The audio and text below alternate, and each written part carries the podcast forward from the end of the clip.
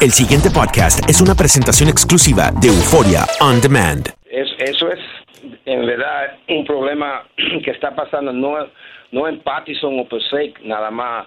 Eso está pasando por, por el país entero. Y en verdad, para arreglar ese problema, vamos a decir, no es la policía nada más que tiene que hacer su parte en eso.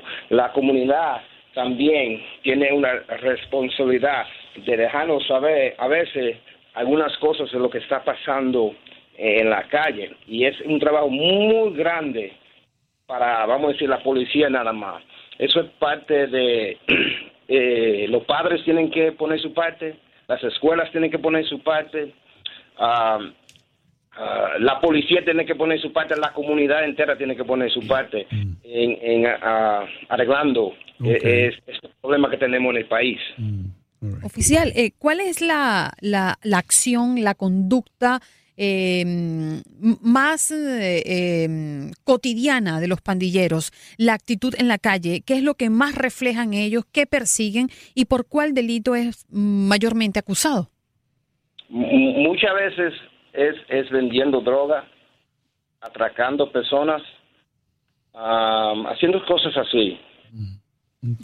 Yo, yo, yo, tengo una pregunta para el oficial eh, Guzmán.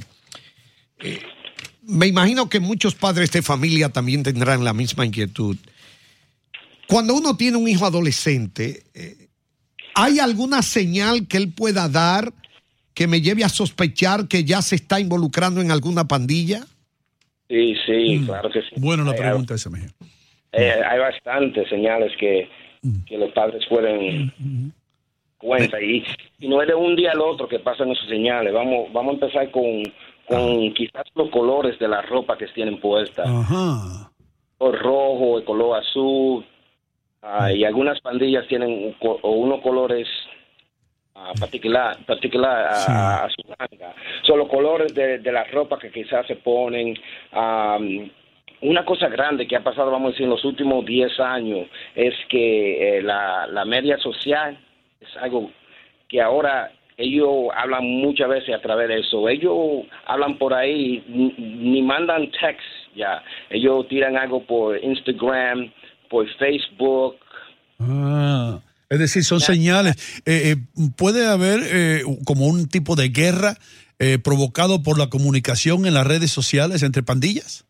Claro que sí, claro que sí, sí, esa es la, la forma donde ellos se, comunican, sí, se hablan unos a los otros. Ahora, oficial Guzmán, yo he escuchado psicólogos que hemos tenido en este programa hablando de que la razón primordial por la cual un joven se une a una pandilla es buscando ¿eh?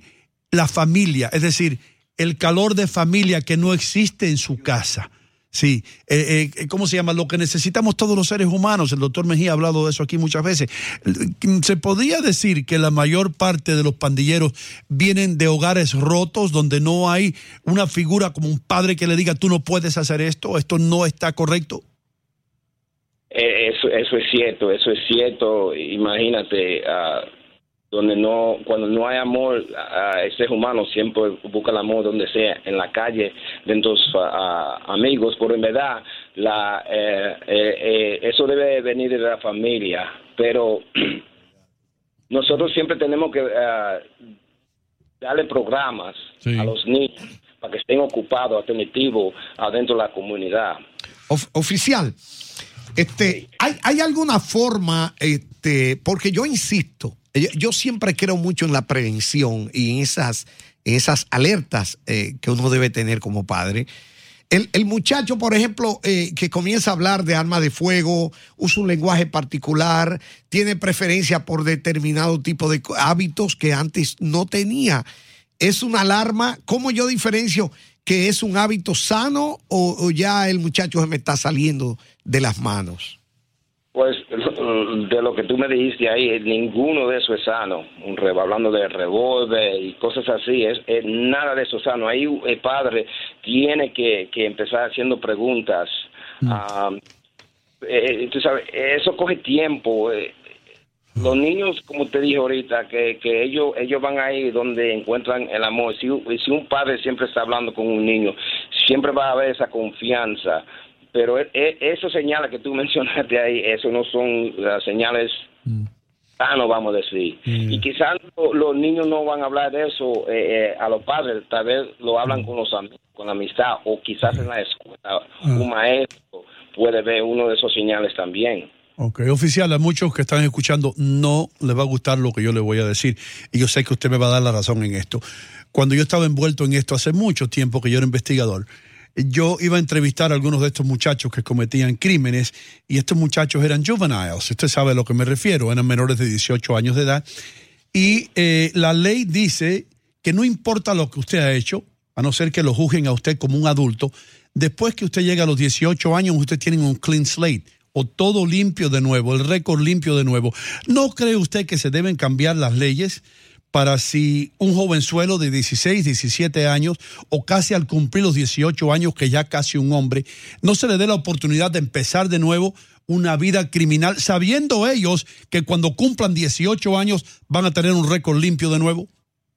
Pues ah, yo, yo en, en los 29 años que yo tengo de policía, yo era investigador de de, pandillas, eso hace mucho, por lo menos 15, 20 años, cuando yo tenía ese cargo aquí.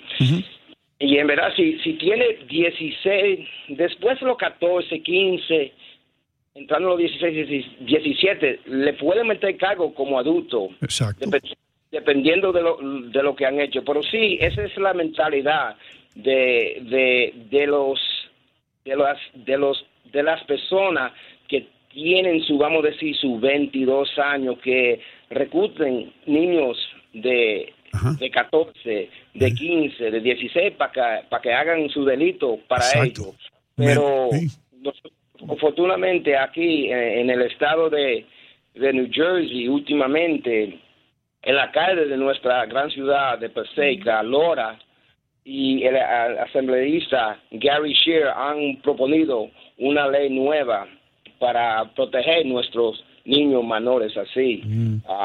A, través de, lo que están reclutando a esos niños. Oficial, conocemos que el presidente Trump eh, había manifestado a través de su cuenta en Twitter, como casi siempre lo hace, eh, que quería y usó esta palabra destruir a la pandilla de la Mara Salvatrucha. Eh, mi pregunta va dirigida a los últimos años, no solamente en este año de gestión del actual presidente, sino en los últimos años, ¿se ha modificado, se ha intensificado el proceso o, alguna planificación especial para contrarrestar este tipo de delincuencia? Pues la mejor manera de, tratar de desarmar, destruir, cualquier palabra que quiera usar para esas pandillas, ah, es, es a través de inteligencia. Y yo sé que el presidente dice cosas a veces que, que quizá, como él habla siempre por, por sus cuentas de, Twitter y eso, pero es, mucho más que palabras. Nosotros tenemos que, a través de inteligencia, informantes, a estadísticas, eh, eh, buscar la solución. Y esto no se va a poder arreglar, vamos a decir, en los cuatro años que quizá esté ahí o, o, quizá más, eh, eh, eh, como le mencioné más, más temprano, que va a ser un esfuerzo muy grande a través de la, comunidad, ah, con los padres, los negocios, las escuelas, la policía, los políticos, así en tiempo se va a poder, pero tiene que empezar en la casa, eso tiene que empezar en la casa, pero a través de inteligencia, para contestar la pregunta, a través de la inteligencia y, y sabiendo quién son los líderes, de esas bandillas eh, eh, que vamos a poder empezar el proceso. Mm.